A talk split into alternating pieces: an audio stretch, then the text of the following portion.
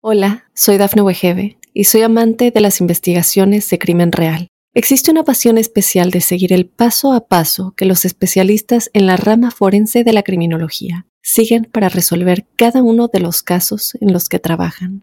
Si tú, como yo, eres una de las personas que encuentran fascinante escuchar este tipo de investigaciones, te invito a escuchar el podcast Trazos Criminales con la experta en perfilación criminal, Laura Quiñones Orquiza en tu plataforma de audio favorita. Muy buenas, soy Claudio Nieto y este es el podcast donde comparto lo que leo y aprendo sobre salud, entrenamiento, nutrición, psicología o fisiología.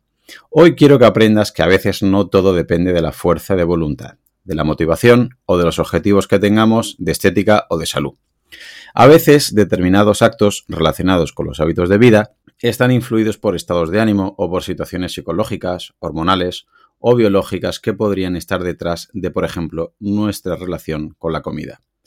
Y para ello os traigo a Ana Núñez, más conocida en redes sociales como Ni tan healthy ni tan fit. Ella es graduada en nutrición y técnico superior en dietética y que aporta información sobre estilo de vida saludable y sobre todo de alimentación con un prisma diferente. Muy bienvenida Ana, muchísimas gracias por estar aquí en mi podcast. Ah, gracias a ti, Claudio, por haberme invitado. es un placer que estés por aquí, la, verdad, porque me gusta que como nutricionista y técnico superior en dietética, obviamente tienes un, enfoque científico ¿no? y técnico dedicado obviamente al, mundo este de la nutrición, con un englobe también, un, un, concepto también fisiológico, pero creo que también lo tocas desde un prisma, como he dicho en la presentación, distinto. Y creo que tiene bastante que ver, quizás, corrígeme, tu, pasado. Sueles compartir y en YouTube, si no me equivoco, tienes un vídeo bastante famoso que hablas cómo has superado un, trastorno eh, por atracón.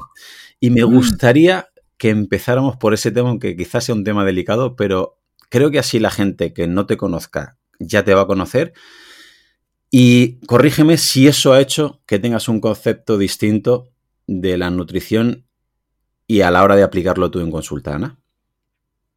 Pues, em, a ver, yo creo que todos, eh, o sea, como que la división entre profesional y persona es eh, un poco difícil, ¿no? Y que obviamente nuestra historia personal nos afecta a cómo nosotros enfocamos nuestra profesión, ¿no?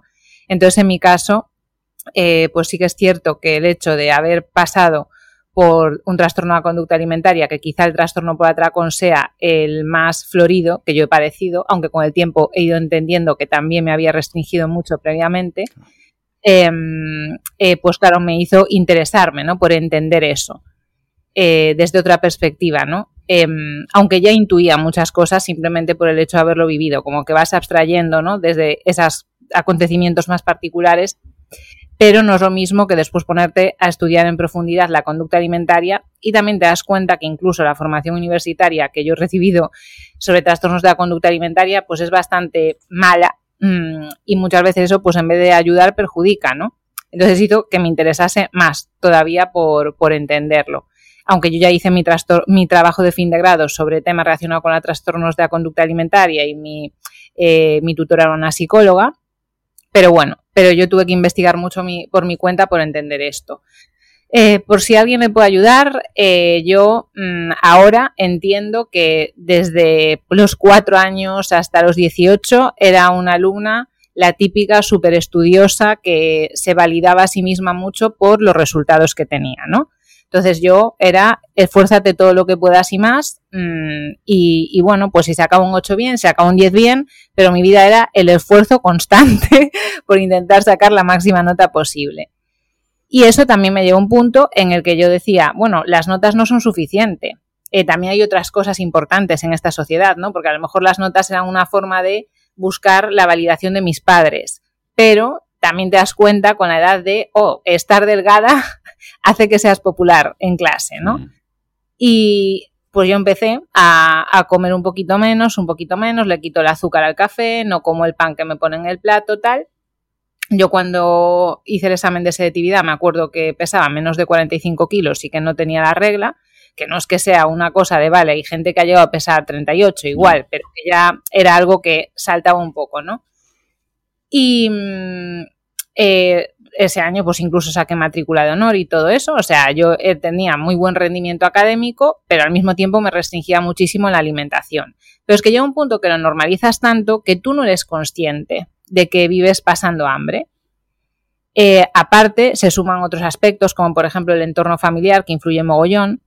Eh, yo en mi caso no tenía muy buena comunicación con mis padres porque pues me pasaba el día encerrada en la habitación estudiando, básicamente. Y ese año de segundo bachillerato a mi madre detectaron un cáncer y en muy poquitos meses se murió. Y mi teoría es que mi sistema nervioso, eh, pues entre la sedatividad, la restricción de no sé cuántos años, em, esa autoexigencia, ¿no? Eh, no pueden entender lo que había pasado con mi madre, pues de un día para otro, o sea, es que es así, pasé a darme atracones, pero atracones brutales. Y ahí la gente siempre lo asocia a bulimia, ¿no? Pero la diferencia sería que un trastorno por atracón no hay una compensación, es decir, yo no vomitaba.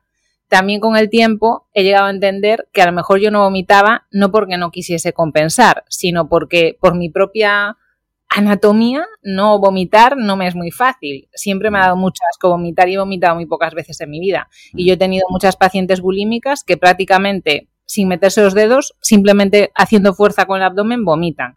Lo digo porque nos tendemos a culpabilizar mucho por mm. cosas que dependen, pues chicos, igual que hay gente que tiene una sentadilla más profunda que otro, por mm. mucho que hagas puedes mejorar, pero tú tienes tu tendencia mm. anatómica, tu tendencia también conductual. Y eso no es culpa de nadie, es como tú eres y cómo te van imprimiendo esos aprendizajes vitales hacia dónde te vas moviendo, cómo vas operando con el mundo, ¿no?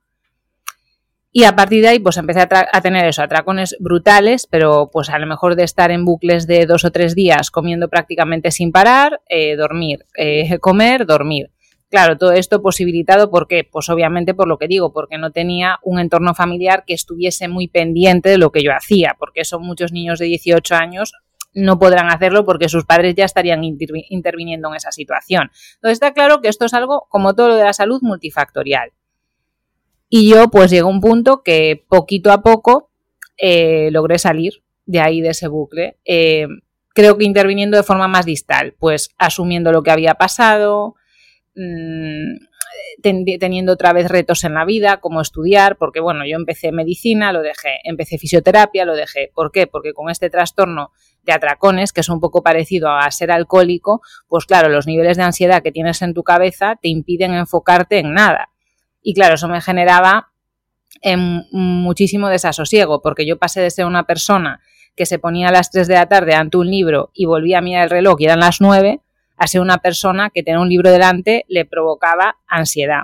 No sé si es por el tema de la muerte de mi madre o por qué, pero que no era capaz de poner el foco otra vez en, en, estudiar, ¿no? Y eso me hacía además perder parte de mi identidad, de la alumna perfecta, ¿no?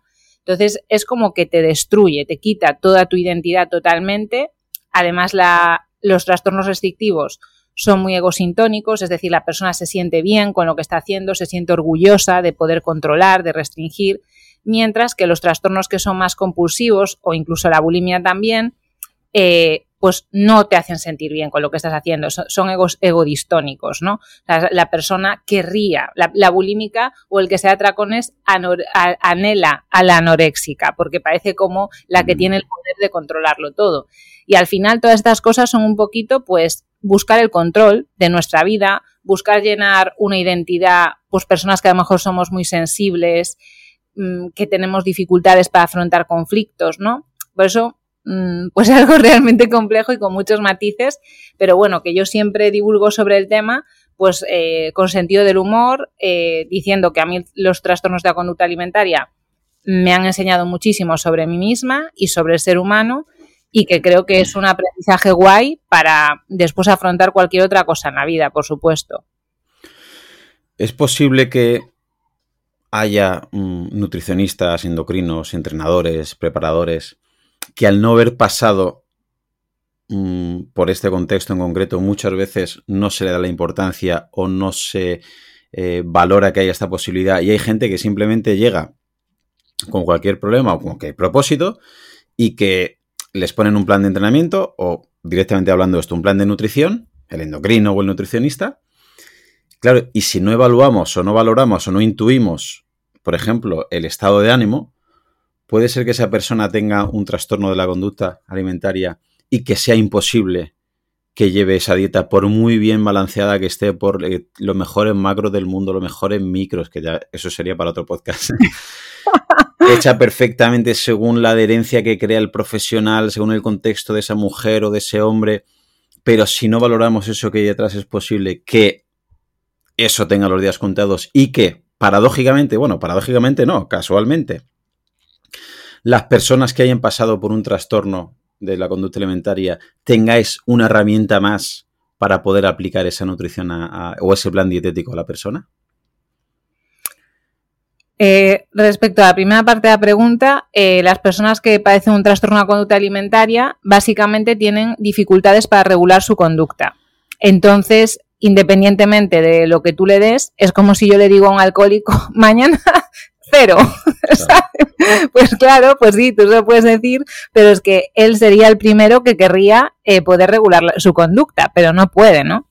Eh, entonces, eh, sí que es cierto que la pauta nutricional, que hay muchas formas de hacer una pauta, pero bueno, en cierto modo es terapia conductual, es decir, que la persona se intente adherir a eso regule sus horarios, eh, coma suficiente, todo eso es importante explicar que va a ser un apoyo que te va a acompañar, pero que aquí, por ejemplo, un trastorno compulsivo, vamos a ir ganando control sobre el descontrol, progresivamente.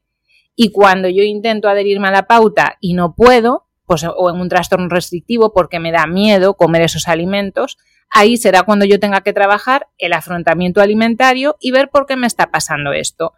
Em, porque todos perdemos el control sobre nuestra conducta de vez en cuando. La cuestión es que no llega a ser tan desadaptativo que eso me genere mucho sufrimiento o afecte a otras áreas de mi vida.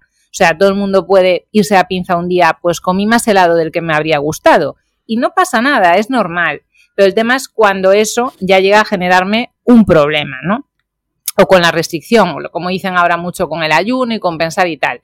Bueno, a ver, eh, pues todos hemos dicho a lo mejor, mm, dentro de una semana tengo una boda y voy a comer un poco menos, ¿vale? Pero de ahí a generarse un trastorno, pues a ver, hay un mundo. Por eso ahí es donde se ve el tema de la regulación de la conducta. Entonces, claro que no va a ser al principio capaz la persona de llevar eh, eh, eso a cabo, por muy perfecta que sea. De hecho, diría que mm, eh, lo que sea perfecta o no no es tan importante, porque al principio lo que importa es ayudar a la persona que regule su conducta. Ya si le interesa a esa persona comer eh, como la mejor persona del mundo, pues ya eso sea cosa suya.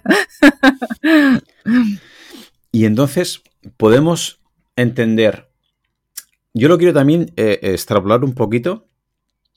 es que has dicho, has hecho hincapié en una cosa muy importante que es no llega a ser trastorno o trastorno de la conducta, pero muchas veces en, estos contextos habría que ver hasta qué punto la conducta, que yo creo que mucho influye en, los hábitos de vida y, sobre todo la alimentación.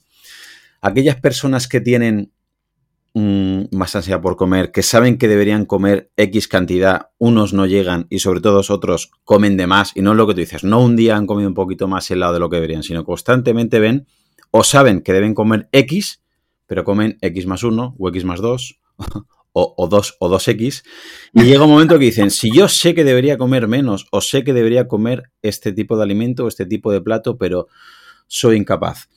Eh, detrás puede estar, claro, mucha gente piensa que no saben comer. Y van, repito, van al nutricionista, le dan una dieta, salen muy encantados, saben bien porque están motivados, no han pagado, y les dura eso lo que les dura en el momento que empiece a traer la conducta a ir a su sitio.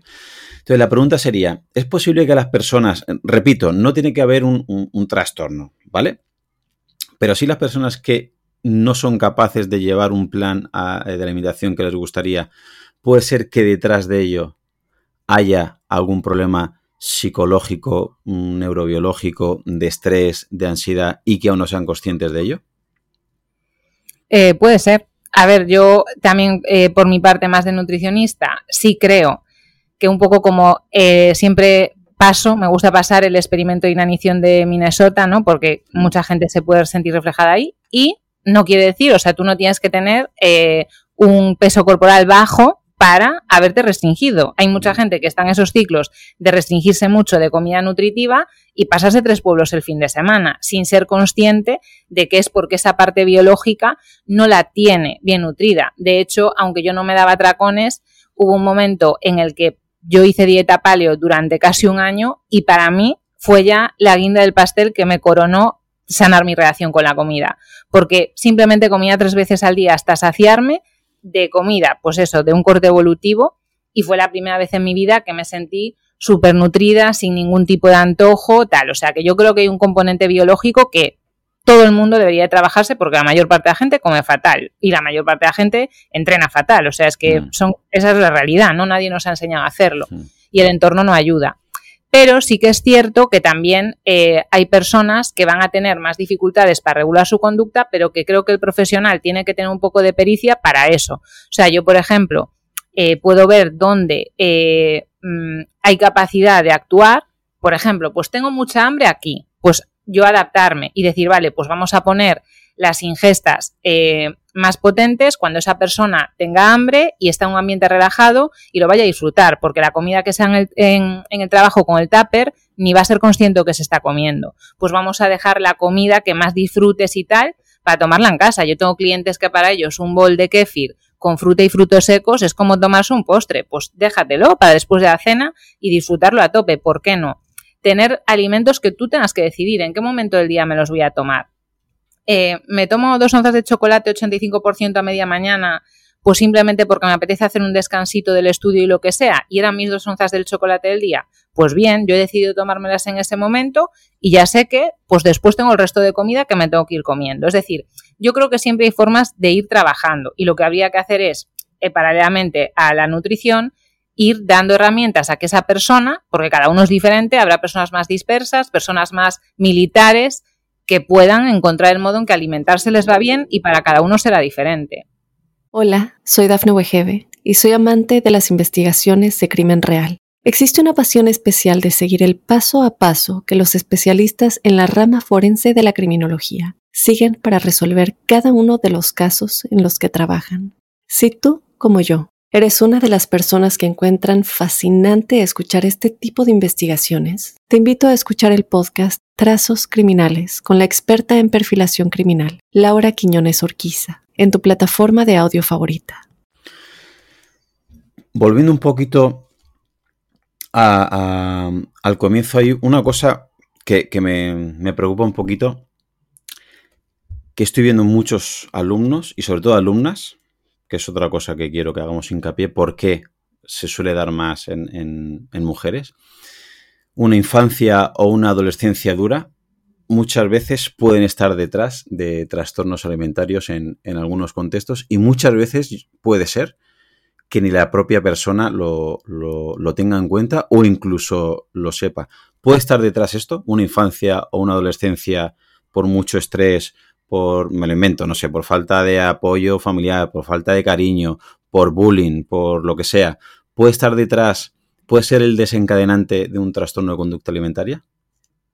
Claro, sí, o sea, em, digamos que el trastorno de conducta alimentaria es eh, sobre todo la restricción eh, te hace sentir que tú controlas algo. O sea, eh, te sientes muy poderoso cuando tú estás controlando tu hambre, y, ves los efectos que tiene tu cuerpo y cada vez me veo más delgada y tal. Incluso hay una característica que he hablado muchas veces con pacientes y es que mm, es algo que es tanto tu identidad que no quieres que lo tenga otro. O sea, si a una persona delante de ti le dicen, ay, Pepita, ¿cómo has adelgazado? Y no te lo dicen a ti, es como, ah, ¿sabes? Eso es algo que yo poseo, que, que yo puedo controlar totalmente. Yo no puedo controlar que mi padre me hable como yo quiero o que mm, se me den bien las matemáticas, pero puedo controlar la comida porque mi sistema nervioso, pues medianamente me, lo está permitiendo en este momento, ¿no? Entonces, eh, digamos que el contexto ¿no? Eh, familiar, social y todo eso, más unos eh, rasgos neuropsicológicos determinados, pues ahí harían un mix perfecto para que puedan hacer un trastorno de conducta alimentaria. También he tenido muchos casos de niños que desde muy pequeñitos cogen comida y se meten en su habitación y comen a escondida de sus padres compulsivamente galletas y cosas así. muy, muy típico de familias que tienen esos alimentos en casa, pero se los restringen. Mm. Entonces, claro, eh, o que le dicen al niño, tú puedes comer, y a la niña, que esto lo, he visto y sé que mm. existe, eh, tú no, porque tú estás gorda. Claro, eh, si un padre desde pequeño, pues a tu hermano le deja comer galletas y a ti no porque estás gorda, pues imagínate ya. en plan con fisura, sí, sí. Sí, sí, o sea, he visto cosas en plan de gente que se obsesiona desde pequeño con estar metiendo la barriga y después acaba teniendo patrones respiratorios horribles por culpa de ese tipo de comentarios de los padres. Y respecto a la otra parte de la pregunta, mm, ¿por qué o cuál es tu hipótesis o cuál es tu veredicto, si, es así, que se da más en, en chicas, en niñas que en niños y luego de adultos en mujeres que en hombres? Eh, bueno, yo creo que como muchas cosas, eh, tener datos 100% sobre esto es difícil, porque ¿quién sea atracones? Pues bueno, eh, sabemos los que hayan dicho que sean atracones, pero igual hay hombres que sean atracones o que están deprimidos y a ellos nadie les pregunta o por cómo está todo el tinglao montado a nivel social y cómo somos, pues lo dicen menos, ¿no? Entonces yo creo que también hay muchos, en general, trastornos mentales en los hombres que no se les presta atención porque ellos mismos no se exponen tanto, ¿no? Porque está como peor visto que un hombre esté deprimido o se dé atracones o tal. Y también creo que hay una parte que es un poco biológica, ¿no? Que en los animales siempre la hembra es como eh, pues la, la que mm, pues desde incluso no son los animales, sino pues eh, las mujeres se maquillan, se depilan para diferenciar mucho nuestros rasgos eh, sexuales y ser más atractivas porque estamos como exacerbando más algo que por naturaleza existe. Entonces yo creo que tiene que ver un poco con esa parte biológica, con que mm, visualmente es como que le prestamos más atención a nuestro aspecto físico, si bien la tendencia está tan restrictiva y a estar tan delgada no es algo que sea lo que le gusta al hombre, no es porque a los hombres les gusten las mujeres palillos que no mm, evocan nada de fertilidad, no, pero es algo eh, pues que está en, esa mente obsesiva que empieza adelgazando unos kilitos y después no tiene nada que ver con la estética, no es una delgadez estética, es una delgadez por obsesión y por control. Entendemos entonces que si tanto influye este aspecto psicológico, podría tener eh, relación o podría tener, digamos, un sentido utilizar herramientas eh, que vengan del yoga o de la meditación o del mindfulness a la hora de luego poder aplicar a la comida. Es decir, que no sea solamente una relación, aquí está tu plan nutricional, esto es lo que debes comer, sino trabajarlo un poquito más desde la, psicología y sería una mezcla de la rama de la psicología y la nutrición lo que en muchos contextos ayuden a que, eh, digamos, ese plan nutricional o ese eh, plan dietético tenga más éxito? Sí, es que claro, eh, también aquí pasa que nosotros vivimos en una sociedad que solo piensa en el sistema nervioso como sistema nervioso central. Y realmente el sistema nervioso periférico es muy importante porque te está señalizando tu cuerpo constantemente, ¿no? A nivel propioceptivo. Entonces, por ejemplo, las personas como yo, que aunque tuve después de ese trauma eh, una conducta compulsiva, mi mm, personalidad tendería más como a la restricción y a una persona más inhibida, yo me siento muy bien estando muy delgada. Eh, mi sistema nervioso me refuerza esto. Y yo sé que mi sistema nervioso está muy capacitado para ver que mi cuerpo tiene volumen, percibe mucho ese volumen, más que otras personas. Entonces, para mí es más incómodo.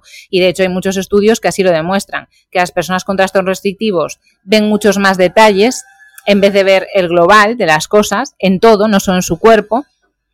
Y también eh, que, por ejemplo, les dicen, ¿tú cabes por esta puerta? Y te dice, no, y cabe de sobra, pero no es capaz de ver eso. Y no es porque no quiera, es que su sistema nervioso funciona así. Igual que a las personas con más porcentaje de grasa en estudios de gemelos que hay, les suele apetecer más los dulces, tienen más ese placer anticipatorio. Es que eso es como funciona su sistema nervioso. Entonces, ¿qué pasa? Que si tu cuerpo te está mandando señales de alerta todo el día y no tienes herramientas para que tu cuerpo sea un aliado, pues ¿cómo haces? Entonces a mí me parece súper importante, eh, pues por ejemplo, todo lo que sea tipo yoga estiramientos que eh, pues mande la señal al sistema nervioso central de estoy bien, todo está relajado, eh, que active el sistema nervioso parasimpático, o darse una dulce agua caliente, o relajaciones de estas tipo de Jacobson de ir haciendo un escáner corporal.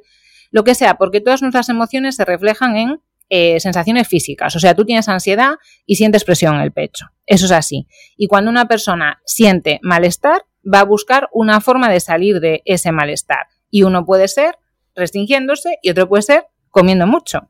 Entonces, si tú eres capaz de proporcionarte bienestar a ti mismo, pues hay menos probabilidades de que te hagas daño con comida, con alcohol o con reacciones tóxicas, con lo que sea. Entonces hay que tener herramientas de autocuidado todos los días, más allá de comer sano y hacer ejercicio, pues con tu espiritualidad, con tu capacidad para relajarte, para entender el mundo, no sé, muchas cosas.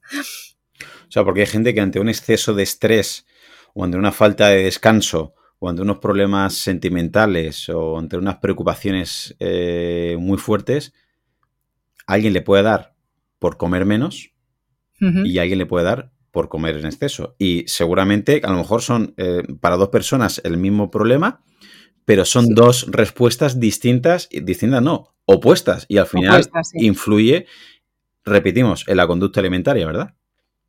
Totalmente. Sí, sí. O sea, eh, de hecho, hay una teoría evolutiva respecto a los trastornos restrictivos que es que mm, como que tenía que haber en la especie miembros que cuando había escasez de alimento tuviesen la fuerza suficiente para ir a buscar otros terrenos en vez de eh, quedarse ahí. Y esos posiblemente son los que soporten mejor la restricción. Y hay en animales que se ve que ante la, ante la restricción de alimento están hiperactivos.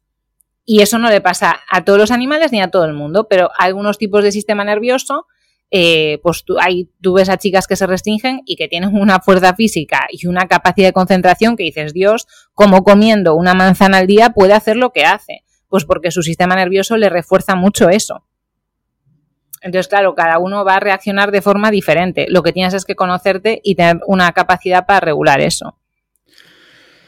Te podría preguntar, imagino que es una pregunta casi infinita, realmente qué influye todo, porque a lo mejor hay oyentes ahora mismo pensando, ostras, pues a mí me pasa que cambia mi conducta, cambia mi relación con la comida cuando duermo poco, cuando entreno mucho o cuando no entreno.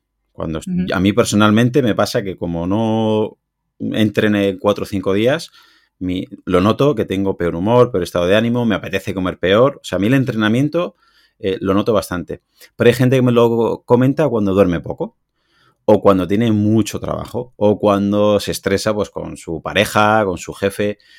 ¿Podrías decirnos qué es lo que tú has visto, que digamos un rango, qué es lo que más influye, eh, lo que más altera?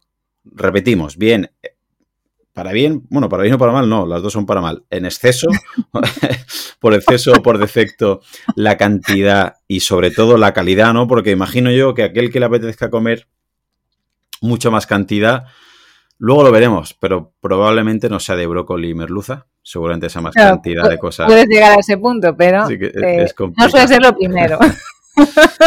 ¿Nos podrías decir qué influye en la conducta alimentaria?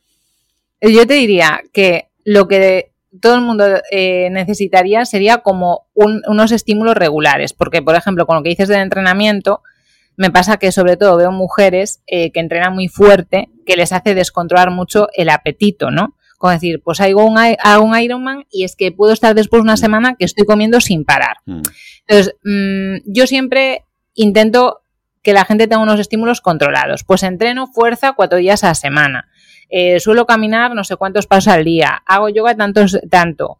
Eh, suelo comer más o menos esto. Suelo dormir tantas horas. O sea, a tu cuerpo le gusta eh, que tengas unas rutinas porque él se acostumbra a responder a ellas, ¿no? Entonces, para mí lo que te desestabiliza es salir de esos márgenes en los que tú estás bien. Por ejemplo, pues yo a lo mejor estoy bien durmiendo pues seis o siete horas al día y a lo mejor otra persona necesita ocho. O sea, cada uno lo que tiene que conocer es los márgenes en los que está bien. Pero claro, yo diría, pues el descanso me parece fundamental en tiempo y en calidad, por supuesto. Me parece fundamental la alimentación, me parece fundamental el ejercicio, la actividad física, el contacto con la luz solar, me parece fundamental otras cosas que necesita el ser humano, como tener vida social, tener contacto con la naturaleza, cuidar un poco su espiritualidad, tener esos momentos de, introversión, ¿no? Tener placer también es necesario. Si tú le quitas totalmente el placer a una persona, para mí va a acabar saltando por otro lado. Y, bueno, y tener propósitos, también diría que es otra necesidad casi biológica eh, que tenemos y que cuando una persona no los tiene, ese vacío puede llevarle ¿no? a, a, otras cosas. O sea, que quiero decir que puede haber una persona que se estabilice su apetito porque eh, ha entrenado mucho y otro porque se ha quedado en paro y ha perdido su identidad y se siente como una mierda. O sea, que hay muchas necesidades que tiene el ser humano que cubrir realmente. Vemos como siempre, mm, intento por lo menos transmitir lo complejo que es todo y todos los factores que influyen, ¿verdad? Pues a veces me, da un poquito de... A veces me da rabia y a veces me da, no sé, ver consejos muy concretos, ¿no? Hay que comer esto, hay que entrenar esto. Digo, uff, hay mm, quizás... variables. Claro, quizás para... Yo me considero un afortunado, creo que por ahora toco madera me va, me va todo muy bien, entonces puedo permitirme el lujo de lo que comentabas, ¿no? Puedo un día comer mucho menos, puedo, yo el ayuno me sienta muy bien, practico bastante deporte, tengo los ritmos circadianos sincronizados, entonces yo a veces he intentado transmitir consejos a gente que luego me doy cuenta que digo, ostras, es que él, mm, él no puede hacer esto porque él se acuesta a las 3 de la mañana, duerme 4 horas, o se está divorciando, o tiene un familiar muy enfermo. Entonces, claro, pasar un estilo de vida X a otra persona, aunque ese estilo de vida sea muy bueno y le vaya muy bien a una persona, quizás es, mm, puede ser que a otra persona no le vaya bien y a un tercero le, le, vaya incluso mal. Por eso, ¿hasta qué punto crees que es importante algo que para unos es bastante científico, para mí humildemente lo es, y para otros no deja de ser algo chabacano, que es escuchar al cuerpo? Es decir, hay mucha gente que dice que no se puede escuchar al cuerpo, que no te puedes guiar por las intuiciones, porque puede ser peligroso, y yo lo comprendo, no es decir, depende qué es esa intuición o qué es esa, o, escucha del cuerpo. No, es que al cuerpo le apetece, eh, si escucho a mi cuerpo, estoy todo el día en el sofá tomando cerveza, viendo Netflix. Bueno, pues sí, Dios, cuando sea eso lo que te dice tu cuerpo, haz una auditoría por qué te está pidiendo eso, ¿no? Vamos a ver, no sé, a mí me gustaría todavía ir más allá y saber por qué. Pero tú crees que esto que nos has comentado habría que aprender, que ojo, que creo que es de las cosas más difíciles, a escuchar al cuerpo? Claro. Lo que pasa que eso es lo que digo, eh, no lo hacemos. O sea, por ejemplo, en yoga, eh, siempre todas las sesiones de yoga acaban con la postura esta del cadáver, ¿no? Savasana, que es estar ahí tirado y tal. Pues hoy en día es que hay muy poca gente capaz de estar ahí tirado y escuchando a su cuerpo. Y haciendo un escáner corporal de cómo están mis pulmones, cómo respiro yo, eh, respiro más en la parte superior, en el diafragma, mm, la parte de atrás de los pulmones, sé que funciona o eso está muerto, no sé. Es decir, hay un desconocimiento tan grande en nuestro cuerpo, también por eso creo, porque se ha dilapidado mucho, se ha dado mucha importancia al sistema nervioso central y al cuerpo, se le ha mandado a la mierda como si fuese algo solo estético y que no es importante, y es súper importante. O sea, la respiración es algo que directamente te puede transmitir la calma en un momento, ¿no? Y cuando una persona está muy mal, eh, es que ya no es capaz de escuchar a su cuerpo, porque ya ha normalizado, o sea, yo a veces me he pasado con algún cliente que lleva cinco meses conmigo y me dice, ah, pues con esta dieta que me has puesto me ha ido genial porque yo siempre tengo tantos gases y yo pienso, ¿y por qué yo no sabía lo de los gases? Y es que hasta en mi cuestionario dietético te lo he preguntado y te doy toda la libertad para que me digas lo que sientes, porque esa persona lo tiene tan integrado que la fatiga, la neblina mental, el estreñimiento, ya ni te lo dice, porque son parte de su día a día. De eso es un trabajo que quiere haciendo muy poco a poco, pero puedes escuchar a tu cuerpo cuando tu cuerpo está sano. Cuando tu cuerpo no está sano o tu mente no está sana, pues escucharla, mm, pues, pues no sé hasta que... Yo no creo que no es que no puedas escucharla, es que yo creo que directamente mm, no te están lanzando ningún tipo de, de mensaje, ¿no? O sea, no creo que esas personas puedan escuchar a su cuerpo. Si te digo lo que yo comía cuando me daba tracones, tú dices, Dios mío, ¿cómo podías comer eso? Pues ni yo me lo creo. ¿Cómo con ese estado de ansiedad podía llegar a meterme en el cuerpo lo que me metía y sin vomitar ni nada y seguir aguantando? O sea, que lo de comer intuitivo y todo eso, yo creo que como todo, habrá algunas personas que les funcione y otras que no, pero primero habrá que partir de que esa persona tenga unos mínimos eh, saludables. Eh, si no, pues su cuerpo, ¿qué le va a pedir? Pues una chica que padece candidiasis o síndrome de ovario poliquístico, pues le pedirá dulces constantemente porque su sistema hormonal no está regulado. ¿Y por qué precisamente le pide dulces, le pide chuches? ¿Por qué hay un tipo de alimentos o a veces ya no son alimentos, son, productos alimenticios o, directamente a veces son ya porquerías, pero bueno. ¿Por qué influye tanto el tipo, el sabor, los aditivos, los, compuestos que puede llevar ese alimento o, ese compuesto respecto a la saciedad y al hambre. Es decir, ¿por qué nadie se pega un atracón? O puede haber gente que puede decir, pues yo me lo doy, de brócoli, creo que he dicho antes, y merluza. puede ser, pero no creo que suele ser la mayoría. Normalmente los atracones son de, de helados, ¿no? De bollería, de repostería, de pan con mermelada o no sé. Mm, ¿Por qué hay esa diferencia tan marcada y cómo afecta luego a nuestra elección de, de, la comida, Ana? A ver, eh, mira, sí, o sea, mira cuando tú, descubres, cuando analizas las cosas, por ejemplo, los atracones, eh, normalmente como comes mucho en los atracones, eh, y una cosa importante es que tú en los atracones tienes sensación de pérdida de control. O sea, no es eh, bueno, eh, hoy voy a ser un poco, eh, voy a abrir la mano y me voy a permitir tal. No, no, o sea, tú sientes que estás perdiendo el control, pues digamos como, pues yo decía que yo me sentía como una yonki, o sea, porque literalmente estaba en mi casa, me ponía un chándal y bajaba a comprar comida por ahí, ¿no? Pues como si me fuese a comprar droga, pues igual. y de hecho fui a un psicólogo muy pocas veces y él me decía, mi chándal de yonki. Y yo, pues sí, sí, pues mi chándal de yonki es el que me ponía. pues alternas dulce con salado porque eso te permite comer mucho más. Por la saciedad sensorial específica, claro, si tú comes mucho dulce, pues llega un momento que no puedes seguir metiéndote comida. En cambio, si tú te tomas eh, pastelitos, un bocadillo de salchichón, ¿sabes? Si vas alternando así, puedes comer mucho. Entonces, normalmente los atracones se suelen alternar cosas dulces y saladas. Y pues un poco lo que busca eh, en ese momento tu sistema nervioso es algo que le recompense mucho y supuestamente lo que a nuestra especie de recompensa pues será los azúcares, los hidratos simples, la sal, eh, ¿no? O sea, todo lo eh, o las grasas, las grasas con sodio, con azúcares, que sería un alimento ultraprocesado, ¿no? O sea, todo eso que te da tanta supervivencia que el hombre siempre ha buscado y ha sido difícil de obtener en la naturaleza, pues es lo que en ese momento tu sistema nervioso requiere porque le recompensa. De hecho, hace poco vi un estudio que se había hecho con unas gallinas porque hay mucha gente que me hace gracia que dice, un animal nunca comería eso. Bueno, un animal salvaje, un animal en tu casa, eh, tú le das comida basura, algunas, y se las va a comer. Y salía en esa foto unas gallinas que se estaban comiendo patatas fritas. O sea, quiero decir mm. que si tú a cualquier animal le ofreces alimentos que va a reforzar mucho su supervivencia, pues eso es lo que más placer te da cuando te lo comes, por eso, porque, porque es supervivencia en estado puro. O sea, es que es así, o sea, es que es igual que el sexo, o sea, ¿por qué nos gusta? Porque tiene que ver con nuestra supervivencia, o sea, todas esas cosas, eh, comer es un, o sea, es un reforzador primario ya de por sí, pero si aún encima le das lo que el hombre siempre ha querido conseguir y no ha podido, pues por eso el cuerpo te pide ese tipo de alimentos.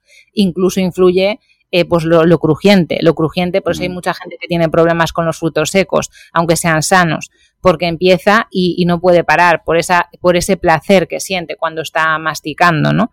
Entonces ahí, eh, pues eh, cada uno tendrá lo suyo, pero siempre va a tirar más por lo que estamos asociados a la supervivencia y que nos da más placer sensorial. Es una Coca-Cola, no solo Coca-Cola, es el sonido de una lata cuando se abre, burbujas, o sea, son muchas cosas que nos envuelven y que hacen que esa experiencia sensorial sea muy agradable. Y cuando tú estás en un momento de miseria en tu vida, cualquier experiencia sensorial que te eleve, pues al final es lo que, lo que tú quieres, ¿no? O sea, yo he visto ahora documentales del fentanilo este que está tan de mm. moda y eso es un extremo, pero tú oyes la vida de esas personas, pues qué diferencia hay entre esa persona y el que llega del trabajo y se abre una bolsa de patatas una cerveza. Pues para mí es lo mismo, solo que si esto es un espectro, pues hay uno que está aquí y hay otro que está aquí. Y a lo mejor simplemente por las condiciones en las que le ha tocado nacer, ¿sabes? Pero al final es lo mismo, es buscar evadirte con algo que sensorialmente eh, te va a hacer a sacar de la realidad en la que estás en ese momento. Sí, comentabas lo de la mezcla de dulce y salado. Y, podemos ver, yo cuando con los alumnos analizamos ingredientes de, etiquetas, ¿no? De alimentos y de productos, muchos les llama la atención que, pero es que no tiene sentido, profe, lleva azúcar y lleva sal, o sea, lleva cosas dulces y cosas saladas, digo, precisamente por lo que has comentado, ¿no? Pues para que puedas comer más, más cantidad, ¿verdad? Sin que llegues a ese umbral de demasiado dulce, demasiado salado y, y comas mucho más. Y lo otro que comentabas, corrígeme, también es la cuando ya algo es hiperpalatable, o sea, ya no es que sea hiperpalatable, pero me gusta poner el ejemplo de los frutos secos, ¿no? Que a lo mejor tú comiendo cacahuetes, pues puedes comer una cantidad elevada, Pero cuando eso se convierte en crema de cacahuete, estoy seguro que la mayoría de la población comería muchas más cantidad de calorías antes de saciarse. También influye esto a la hora de escoger una, elección nutricional. Es decir, eh, es más fácil contenerte. O ya no me gusta la palabra contenerte porque hay gente que dice, bueno, esa palabra no es muy restrictiva para mí, pero vas a comer menos cantidad de algo si está menos procesado que cuando empezamos a procesar, empezamos a tostar, empezamos a elevar temperatura, empezamos a pasarlo en cremas, a hidrolizados. El ejemplo de, los cacahuetes, digo cacahuetes o digo crema de almendra con las almendras o, digo cualquier otro eh, fruto seco, que siguen siendo, repetimos, alimentos muy saludables, pero como todo, si empiezas a comer una cantidad extra, con plátano también. Otro día leí que había empezado a tener problemas gente que una receta muy famosa que es plátano, ¿no? Congelado con leche o con, cacao y lo bate, no pone en el congelador. Claro, si es plátano, es leche y es cacao, pues no es un, no es un ultraprocesado. Pero si te empiezas a tomar dos kilos todos los días, pues ya empiezas al final a desplazar otros nutrientes, empiezas a tomar quizás calorías de más. Lo hiperpalatable o lo que está diseñado para que guste más también puede llegar a ser peligroso por lo que hemos... Peligroso, entendedme. Más adictivo por lo que hemos comentado, este ciclo de saciedad, del apartado sensorial del paladar y el cerebro? A mí, como por mi experiencia vital, lo que me parece peligroso, entre comillas, es em, no tener herramientas suficientes para poderte tomar eh, tus que quieras tomar, no sé, 25 o 30 gramos de crema de cacahuete si es lo que te apetece, ¿no? Eh, porque yo, mira que me, acuerdo de tener en casa botes de crema de anacardo de un kilo y bajar eh, a tirarlos a la calle como el que está tirando un paquete de tabaco porque me los bajaba entero. Y mira que te sienta como un tiro, pero porque me daba atracones con eso, ¿no? Entonces, cuando hay gente que no está en el punto de los atracones porque realmente no ser un trastorno a conducta alimentaria pero sí que tiene una conducta disfuncional con algunos alimentos, si yo me empiezo a fijar en esa persona y en su nivel de conciencia, yo veo que hay muchas carencias. Entonces no me gusta, eh, claro que todo influye, ¿vale? O sea, eh, todo influye. O sea, hay estudios que dicen que tú pones en una máquina café malo y en otra café bueno, y si en la de café malo pone un aroma a café que flipas, la gente bebe café malo. Entonces, influir, influye todo. Eh, pero más allá de para frikis que nos gusta ver eh, por qué hacemos las cosas, eh, realmente lo que creo es que tendríamos que vivir pues en un estado de paz suficiente para poderte comer, pues bueno, pues una cucharada de sopa de crema de cacahuete que está bien. O sea, que al final es lo mismo que te comerías si no estuviese triturado.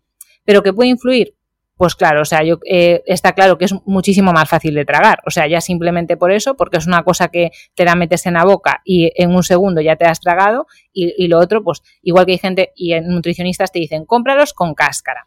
Y yo digo, bien, sí me parece estupendo ponerle barreras a la gente, pero a mí me parece más interesante eh, ver qué es lo que está pasando en esa persona para que tenga esa conducta, porque es como si yo digo, ah, pues que no haya coches porque hay accidentes de tráfico. Entonces, desde mi punto de vista, es más importante aprender a regular eso, porque yo he vivido mi etapa de restricción absoluta de alimentos palatables en esa época paleo, en plan, quiero que mi sistema nervioso se resete y voy a hacer pues una, un tratamiento como haría un adicto de cualquier cosa, pues quitármelo durante mucho tiempo.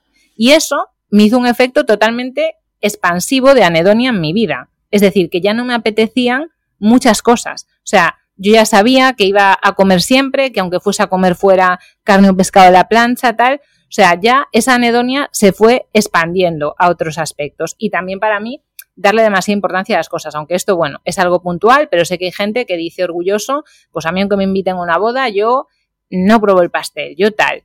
Bueno, para mí el fenómeno alimentario es más que nutrición y creo que como ser humano hay que tener una visión un poco más amplia. Pero bueno, respeto el punto de vista de cada uno, por supuesto. Pero eso, eh, todas las características sensoriales de los alimentos influyen, pero realmente habría que revisar cómo es la dieta de esa persona, si es suficiente. ¿Por qué hace eso? Por ejemplo, yo tengo muchas clientas que llegan a casa del trabajo y empiezan a picotear eh, queso curado, frutos secos, lo que sea. ¿Por qué? Porque no comen suficiente, aunque comen sano. Entonces yo voy a decir que el problema es el queso curado, que es un alimento sano, o unos anacardos, cuando el problema, tío, es que te estás metiendo en el cuerpo 1800 calorías y necesitas 2300 para el deporte que haces. Si, por, poner un término, que mm. las calorías también es un debate de si calorías sí o no. Pero ya me entiendes, o sea, es que hay mucha gente que se infraalimenta, incluso porque tiene en cuenta esas idas de olla del fin de semana y después le echa la culpa al alimento y no hay nada que sea adictivo de por sí, siempre tiene que ver la sustancia, la persona y el contexto, no es solo la sustancia. Si no, sería todo el mundo adicto, no, no solo mm. uno. O un porcentaje pequeño, claro. Sí, has comentado varias veces que mm, has estado o estuviste, ¿no? una temporada con, con la dieta paleo.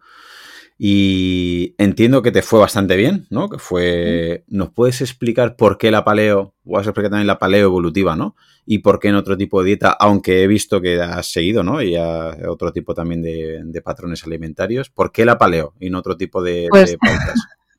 Porque, mira, estaba desesperada.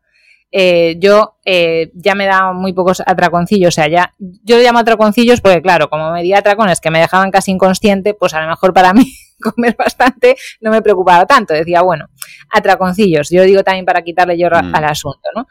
Y en ese momento que estaba eh, compartiendo piso, estudiando ya la carrera de nutrición, eh, el, novio de una compañera mía que vivía en Suiza me trajo una tarjeta de chocolate así de grande. Y entonces yo dije, con toda mi buena intención, voy a coger un trocito y lo dejo y ya está. Pues nada de dejarlo. Yo estaba ahí enganchada hasta que me la reventé. Y ya estaba un punto que yo decía, la única persona en el mundo que te puedes ayudar eres tú. O sea, tienes que buscar una salida como sea. Eh, y me puse a buscar en internet y vi que había un programa que se llamaba Hall 30, que es una versión muy estricta de dieta paleo, y que una de las cosas que hacía era como resetear tu reacción con la comida. Y yo dije, mira, pues por probar no pierdo nada. ¿Qué mal me va a hacer comer así? ¿Sabes? Yo por lo menos ya tenía ese nivel de conciencia que sabía que la dieta paleo no me iba a matar. Entonces lo hice por probar y aparte que me sentía súper bien físicamente, dormir genial, nada de dolor de regla ni nada. Yo era la primera vez en mi vida eso, que veía un trozo de pan y yo decía, no me apetece. O sea, no es que no tengo que hacer un esfuerzo de fuerza de voluntad, es que no me lo quiero comer. Y me como, pues si me apetece 500 gramos de solomillo, me los como. Si me apetece echarle a esta ensalada una manzana y un aguacate, pues se lo echo. Porque claro, no pesaba nada, comía hasta saciarme y punto. Y para mí, pues sí, me fue genial. Y fue por eso, porque yo vi que ese programa eh, bueno, está hecho por dos personas y la mujer fue adicta a las drogas y un poco como que utiliza parte de, ese, de, esa terapia con la comida, que es estar esos 30 días sin comer nada que no sea palo, paleo y además tienes que comer comida con forma de comida. O sea, no te puedes hacer muffins paleo, ni mm. tortitas paleo, ni nada. Tú tienes que ver tu plátano, tu huevo, lo que te estás comiendo y a mí me funcionó súper bien. Y bueno, lo sigo aplicando con mis clientes y hay a muchísimos que, les funciona genial. Hola, soy Dafne Wegebe y soy amante de las investigaciones de crimen real. Existe una pasión especial de seguir el paso a paso que los especialistas en la rama forense de la criminología siguen para resolver cada uno de los casos en los que trabajan. Si tú, como yo, ¿Eres una de las personas que encuentran fascinante escuchar este tipo de investigaciones? Te invito a escuchar el podcast Trazos Criminales con la experta en perfilación criminal, Laura Quiñones Orquiza, en tu plataforma de audio favorita. Mm. ¿Podrías compartir algunos consejos mm, para la hora de que las personas que te escuchen cómo pueden encontrar la dieta adecuada para ellos? Es decir, que ellos sepan, porque a lo mejor muchos te habrán escuchado y dirán, ostras, pues mira, eso me interesa.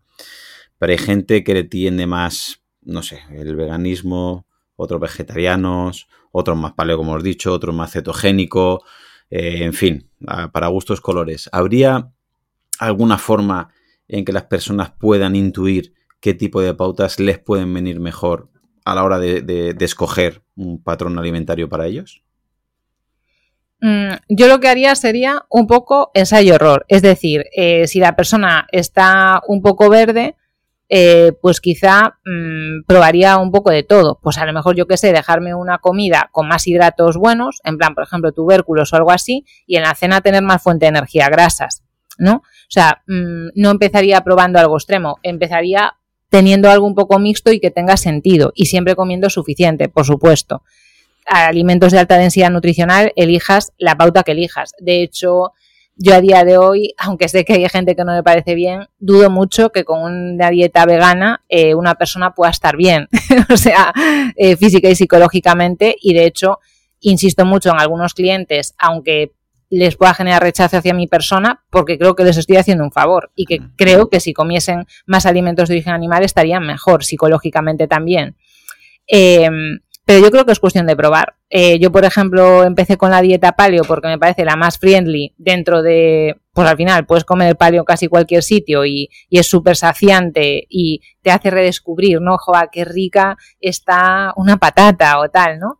Eh, desayunar huevos. Yo me acuerdo que siempre desayunaba huevos en plan tortilla francesa, me los hacía con aceite de coco y canela y le echaba un plátano por encima y a todas las clientas que le digo eso, eh, lo prueban y dicen, pero qué rico el olor del plátano con la canela, el aceite de coco, y es, joa, pues súper bueno para el metabolismo, es eh, nutritivo, saciante. No te sacias con dos huevos, pues toma tres, toma cuatro, da igual. Si esa comida no te va a hacer daño a nivel metabólico, tu cuerpo se va a poder regular con eso. Un día necesitarás tres, otro día necesitarás dos.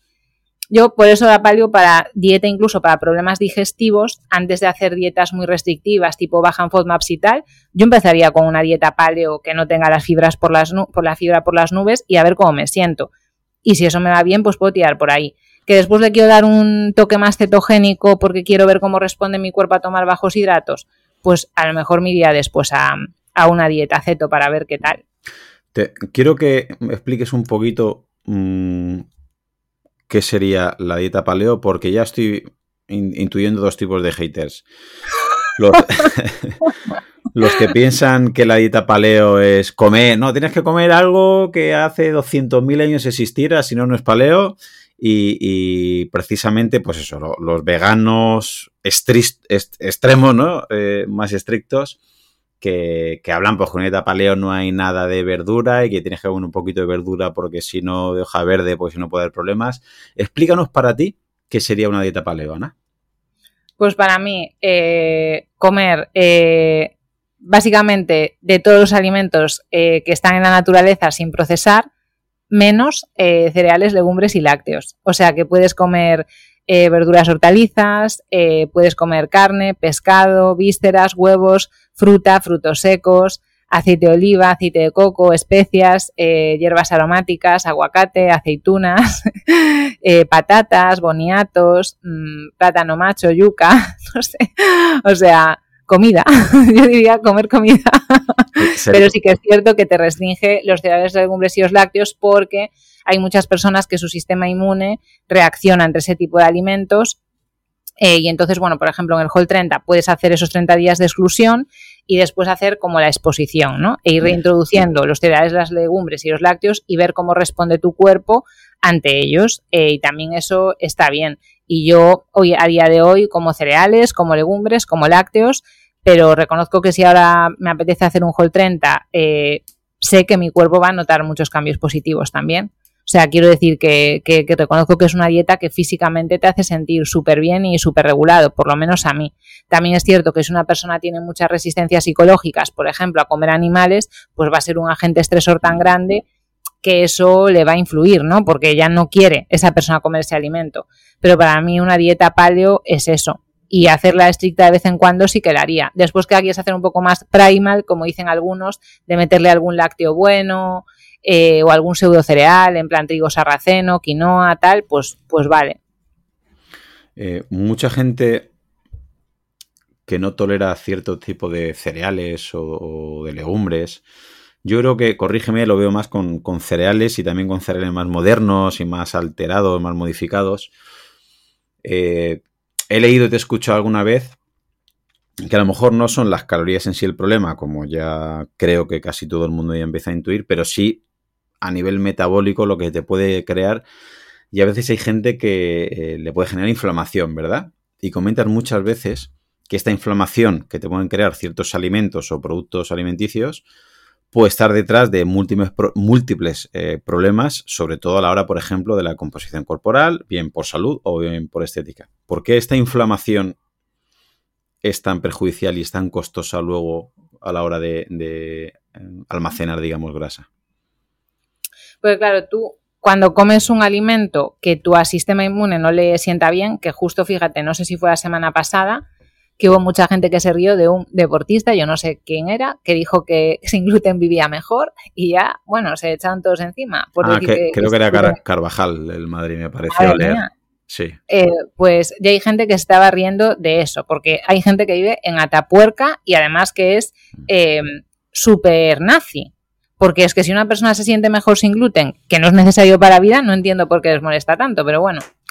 Eh, pues claro, cuando tu cuerpo se inflama eh, es porque tú estás comiendo un alimento que para él, esa partícula en concreto, pues como puede pasar con el gluten, es como un virus. Entonces se activa tu sistema inmune desde el aparato digestivo y empieza ahí a generar una reacción inmunitaria que no es fulminante, pero que está activa constantemente. Por eso se llama inflamación crónica de bajo grado, porque tu intestino constantemente es como si hubiese una guerrilla y claro, tu sistema inmune se roba muchísimo de tu energía casi, pues más o menos sistema inmune y sistema nervioso central, lo que más energía requiere de tu mm. organismo. Entonces, cuando toda tu energía está en el sistema inmune porque está activo constantemente, no la puedes tener para otro tipo de funciones vitales. Eh, y eh, eso, pues a priori te genera cansancio, eh, no creo que tengas muchas ganas de entrenar, lo que le suele pasar a la gente pues que padece hipotiroidismo y tal. Entonces, ¿cómo vas a mejorar tu composición corporal si estás siempre cansada, con esa sensación de retención de líquidos, muchos problemas digestivos? es que es lo que yo veo, o sea, es que esa persona ni siquiera tiene capacidad para acceder a las herramientas que mejoran su composición corporal por cómo se siente, por tener el sistema inmune totalmente alterado. Y luego, obviamente, es que tu cuerpo, eh, si está en ese estado de inflamación, que es como una alerta, no va a ir a perder grasa, que es su sistema de reserva y de supervivencia. Él va a priorizar apagar ese fuego de la inflamación antes de que tú pierdas grasa. Igual que si no te alimentas bien, pierde la regla, porque no es una prioridad en ese momento reproducirte. Pues esto es lo mismo. Entonces, en un estado inflamatorio, una persona eh, no puede estar a mejorar su composición corporal, que es un proceso muy caro, y muy exigente para nuestro cuerpo. O sea, cualquier persona empieza a entrenar fuerza bien y de Dios mío, sí, que, tengo hasta fiebre casi, ¿sabes? Entonces, no puede el sistema inmune con todo, hay que elegir. Hmm. Pues Ana, para finalizar, siempre me gustaría mm, comentar un poquito la ley de Pareto, ¿no? Que, 20% de, factores nos pueden ayudar a, alcanzar o a entender el 80% de, de, los resultados o el 80% mm, del éxito, digamos. Hoy hemos tocado un tema delicado para algunos. Espero que nadie se sienta ofendido y que nadie le, le, siente mal cualquier comentario que, hemos realizado. Espero que no.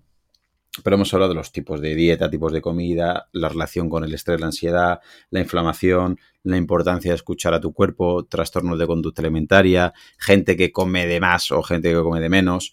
Esto daría para, imagino que, no sé, 100 podcasts. así que te voy a hacer una pregunta que no me puedes contestar, pero aún así, mm, no sé, tengo, tengo la intuición que algo me vas a poder decir. ¿Nos podría dar un consejo o una ley de Pareto con dos, tres, cuatro consejos para personas que luchen con, no sé, tengan una relación con la comida mm, no deseada? Es decir, algunos comerán menos, otros comerán más, otros tendrán atracones, ¿no? Y que su objetivo sea la salud, ¿vale? ¿Habría algún consejo? ¿Habría algún factor más importante que otro para que empiecen a regularse. Repito que es imposible que me contestes porque hay gente que comerá de más, gente de menos, gente pues que ya tendrá un, trastorno, ya gente tendrá anorexia, gente tendrá bulimia, gente tendrá vigorexia, o sea, me refiero a esto puede ser infinito. ¿Nos puedes aconsejar algo para tener una relación más saludable con la comida? Pues mira, yo diría que como dicen, no sé si sean los budistas o quién, pero hay alguien que dice que la enfermedad es un mensajero divino, ¿no? Hmm. Que te está dando un mensaje. Entonces, si tú tienes una reacción con la comida que te genera sufrimiento, eso es un síntoma, no es la causa. Es un síntoma de que hay otra cosa que está mal en tu vida. Entonces, lo tienes que abrazar eh, como eso y como una cosa que me parece súper valiosa, que es que somos vulnerables y ser vulnerables eh, nos recuerda que la vida es limitada y que, mira, yo durante mucha época de mi vida eh, eran días de páginas en blanco para mí los atracones. O sea, yo invertí tanta energía, tanto tiempo en intentar dejar de darme atracones y mi consejo sería no dejes de vivir eh, por dejar de darte atracones o por eh, mejorar tu relación con la comida si te restringes. El consejo es vive, porque vivir plenamente es lo que te protege de tener conductas que te hacen daño y perder ese miedo a vivir, a relacionarte con otras personas, a equivocarte, todo eso, que obviamente exige mucha conciencia, yo creo que es la clave para querer tratarse bien a uno mismo. Y tratarse bien a uno mismo implica, por supuesto, para cada uno de forma diferente, un autocuidado biológico, psicológico, etcétera. Pero para mí el consejo sería ese. Casi nada, me parece el mejor consejo que, podrías dar. Eh, una, ahora que no se escuchará menos gente ya a estas alturas de él, ya llevamos casi una hora de podcast, ¿te puedo preguntar cuánto tiempo estuviste con los atracones? Sí, eh, pues desde los 18, que me acuerdo porque fue eso cuando se murió mi madre, eh, y te diría que con atracones mm, bastante floridos hasta los 28, aunque obviamente de forma intermitente, o sea, no es siempre igual, hay épocas de menos. Lo que pasa que hay conductas eh, compulsivas de otro tipo, ¿no? Pues había épocas en las que a lo mejor bebía mucho alcohol y cosas así. O sea, al final la conducta disfuncional siempre estaba ahí, ¿no? Y te diría que desde los 18 hasta los 28 mm, mi vida estuvo ahí marcada por los atracones eh, totalmente. Y después daba coletazos, pero bueno, pero ya cosa eh, que es compatible con tener una vida normal, por decirlo de algún modo. O sea, nada más y nada menos que 10 años. Y hay gente que estaba muchísimo más que yo, ¿eh? Y, no me puedo perdonar no, hacerte otra pregunta. Eh, ¿Cómo se podría definir atracón? Porque estaba pensando que hay gente que me va a preguntar que no sabe si se da el atracón o no, porque come mucho, pero yo imagino que el que se da un atracón lo sabe, ¿o no? Corrígeme. Claro, es que eso, si nos fijamos en lo que dice el DSM5, que no me gusta nada porque es un consenso, en plan, personas que se han puesto de acuerdo, pero no podemos utilizar el modelo biológico para salud mental porque son dos cosas distintas. Pero bueno, lo que tú sientes cuando te das un atracón es que pierdes el control, lo que decía antes, es decir, no es que dices, venga, que me voy a comer cuatro donuts porque me apetece, no, porque es que hay, o sea, tú puedes comer más o menos, pero tú sientes que estás perdiendo el control y que después te sientes mal física y psicológicamente. Es decir, pues te sientes mucha hinchazón. Yo siempre digo que a mí me dolía la piel, o sea, de lo que se me dilataba la barriga y todo de tanto comer, la piel dilatándose a mí me hacía sentir dolor y que te sientes culpable y con mucha vergüenza de lo que has hecho. Normalmente una persona que va al cine y se revienta un paquete de palomitas porque le apetece, no se siente culpable de lo que ha hecho. En cambio, tú y otros conductas, trastornos que hay, como por ejemplo masticar y escupir, que se habla poco y también es bastante común, eh, tú lo escondes. Tú no quieres que nadie sepa que has hecho eso, te escondes para darte atracones. Entonces es algo que te genera mucho sufrimiento. Por eso es una conducta disfuncional. Yo no digo que esté bien darse, hacer un botellón, pero la gente lo hace. Es decir, no es lo mismo a lo mejor que una persona que va alcoholizándose por ahí solo. Pues bueno, sería un poco parecido, pero con la comida. Cantidad siempre te van a decir, cantidad superior a lo que socialmente está considerado normal. Pero claro, eso, ¿sabes? Por ejemplo, una noche buena, que yo considero que he perdido control eh, en esa comida, se puede camuflar porque todo el mundo está comiendo mucho, pero yo perdía el control porque yo me iba de la mesa a la cocina a coger comida y comía sin que nadie me viese. Entonces eso es distinto que una persona que aunque se esté pasando ese día, está hablando con todo el mundo, ay, me voy a comer un pastelito más, no debería, pero lo está haciendo un poco desde un control de la situación, porque ya te digo, es que el tema es que esto no es blanco-negro, que es un espectro en el que vas perdiendo el control progresivamente. ¿Esto en la carrera se estudia? No.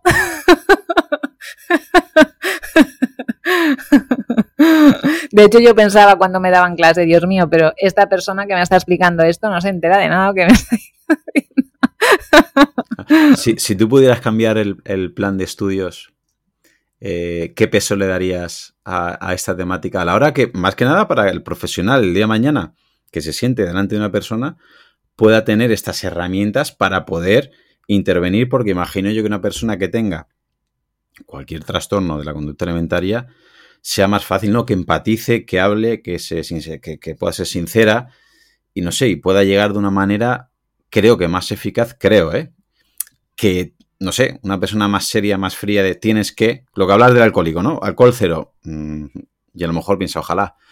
Pero si la persona ya no, tú has tenido, repito antes, ¿no? Vamos a poner muchas comillas, por favor, esto es de suerte. La suerte de haber pasado por ahí, con lo cual las personas que eh, trabajes tú con ellas, tú tienes una experiencia que a ti, vamos, es, es mucho más fácil para que tú trabajes con esas personas. Pero aquellos profesionales que no hayan pasado, por tu caso, y que no lo hayan estudiado, es que veo casi imposible que esa relación acabe bien. Claro. Es que si no lo entiendes, ese es el tema, que no es suficiente ser empático y escuchar lo que te está diciendo la otra persona. También entiendo que yo como me expongo públicamente y yo digo, pues yo sí metía las manos en la basura para volver a comer comida, me escapaba del trabajo, iba a la máquina de vending. Cuando tú normalizas o das eso, es como que la otra persona, pues bueno, no le da tanta vergüenza. Eh, y es necesario, obviamente, exponerte y, y asumir tu realidad, porque si no, ¿cómo la vas a, cómo la vas a cambiar, ¿no? Entonces, yo creo que es que al final comer es una conducta y si no entiendes eh, esa conducta, ¿cómo vas a hacer que la gente cambie de hábitos alimentarios? O sea, tienes que entender un mínimo de cómo funciona su cabeza, porque si no vas a decir, pues, eso lo hace porque quiere, o es que no tiene fuerza de voluntad.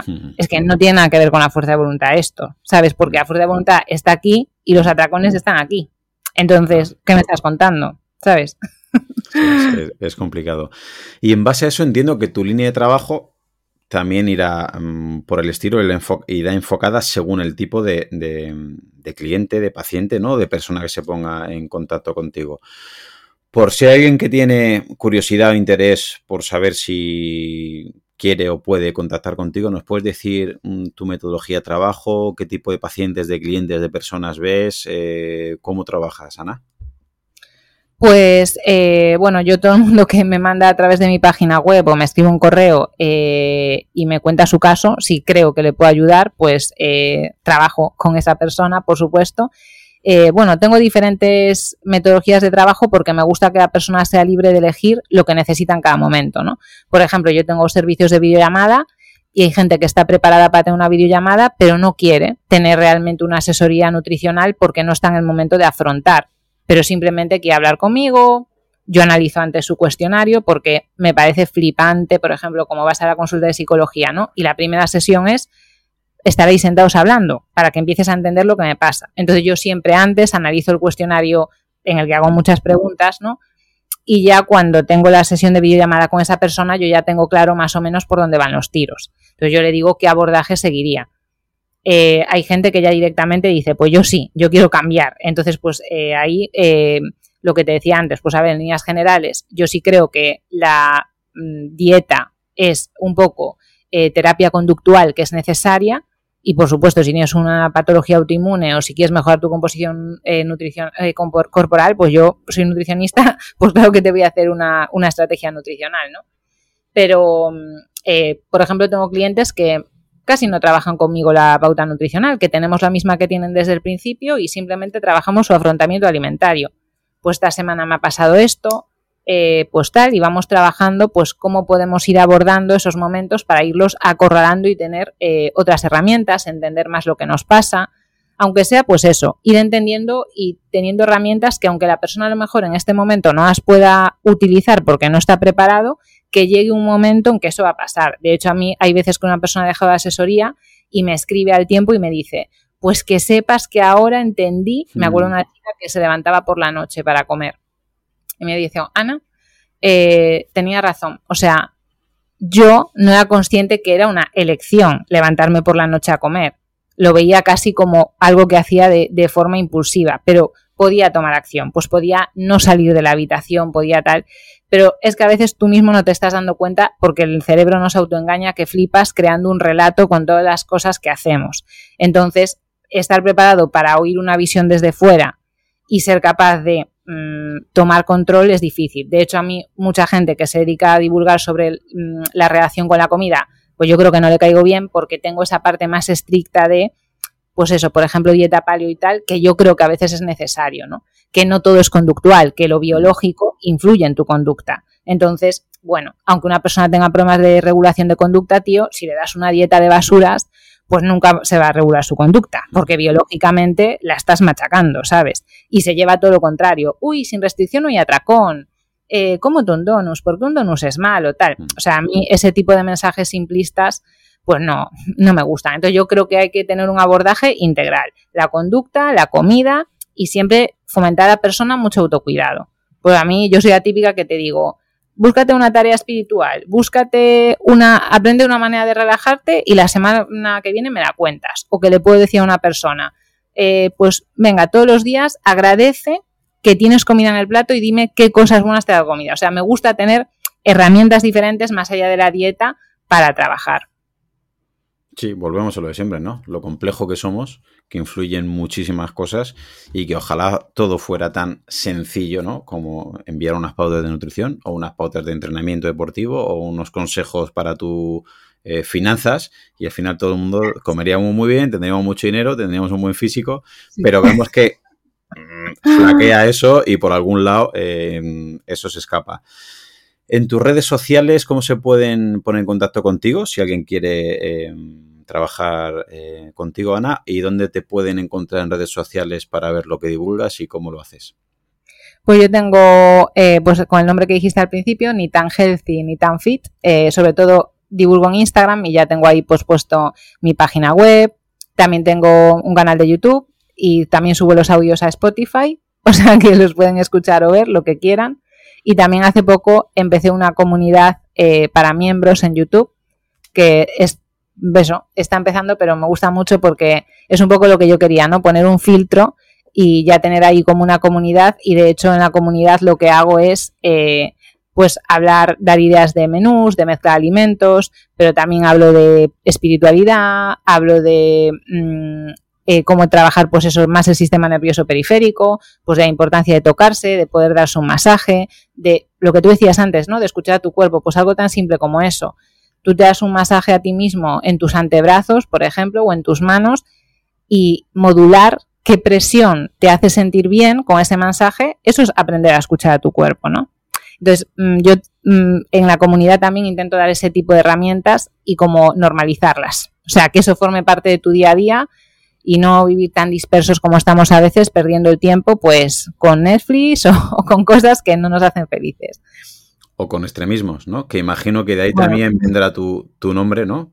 Ni tan healthy ni tan fit. entiendo yo, es la última pregunta que te, quería hacer que tengo en el tintero, que es ¿por qué te, te pusiste ese nombre? Que entiendo o intuyo, mejor dicho, que es para evitar extremismo, ¿no? Que hay gente que con tal de que algo sea saludable o que algo sea bueno para su estética o para su rendimiento deportivo, pierde, ¿no? Los, no sé, eh, los árboles no dejan ver el bosque. Al final, lo que tú comentabas, van a una boda y no son capaces de comerse una un trozo de tarta cuando tiene un cuerpo espectacular, tiene un metabolismo espectacular y dices, es más perjudicial para tu psicología, para tu cabeza, que no te comas el trozo de tarta que, si te lo comes, el, daño que te haría, que en tu caso sería cero. ¿Van por ahí los, los tiros? Sí, bueno, cuando yo empecé a, en mi cuenta de Instagram y quise poner así un nombre diferente, se me ocurrió ese porque en esa época era como la gente muy fit de venga, batidos de, de, claras de huevo, tal, no sé qué, y en el otro eran como los healthy, que eran como los más relajados, ¿no? Mm. En plan, uy, ¿qué tiene de malo mm. un bocata? Un bocata es healthy, ¿no? Mm. Y un bizcocho de avena y claras es fit. Entonces yo me veía ahí en todos los mundos, yo decía, joder, pues a mí lo fit me gusta, pero que sano también, ¿no? De hecho, consigo que una cosa es inherente a la otra. Entonces por eso puse eso. Y lo que decías del pastel de la boda, es lo que yo, por ejemplo, que en primero de carrera teníamos antropología de la alimentación, y es lo que digo, que a ver, que me da un poco de pena, o sea, que no podemos pecar de nutricionismo, tío. O sea, quiero decir que, no soy un antropólogo y, le dan ganas de llorar. ¿Entiendes? Tú vas a una tribu perdida y te ofrece unas cucarachas porque para ellos es lo más y, no está pensando en los nutrientes. Entonces yo creo que como el ser humano es eh, muy amplio, para mí una persona que no puede ver, no lo juzgo por lo que coma o no coma en la boda, ¿no? Sino que me parece pobre entender los alimentos solo como nutrientes. Creo que los alimentos para el ser humano tienen significados mucho más que eso. Completamente de acuerdo. Bueno, pues hasta aquí la entrevista, Ana. Te quiero agradecer tu paso por el podcast, lo sincera que ha sido y que espero que sea alguna persona, algún oyente o alguna persona de YouTube que está viendo este vídeo, algún oyente del podcast quiere contactar contigo, bueno, pues debajo dejamos en eh, la descripción tu link, los enlaces a tus redes sociales y os animo a que contactéis con Ana. Pues muchísimas gracias por haberme invitado, que ha sido un rato súper agradable y que espero que las personas que escuchan tu canal de YouTube pues que, y tu podcast que, que les haya servido y les haya entretenido, que también es importante.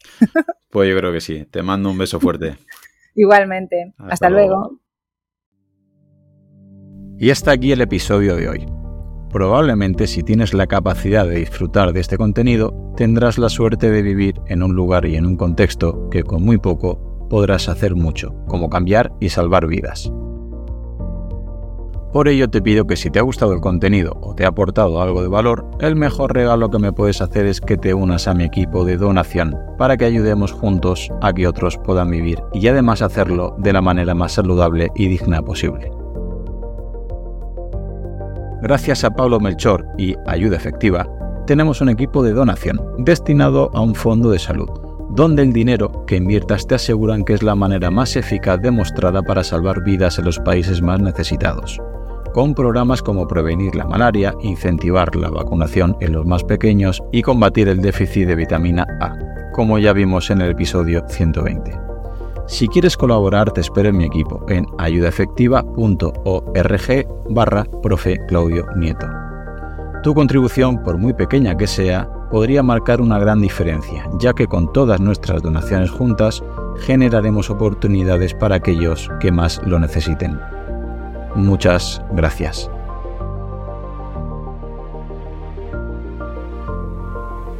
Hola, soy Dafne Wegebe y soy amante de las investigaciones de crimen real. Existe una pasión especial de seguir el paso a paso que los especialistas en la rama forense de la criminología siguen para resolver cada uno de los casos en los que trabajan.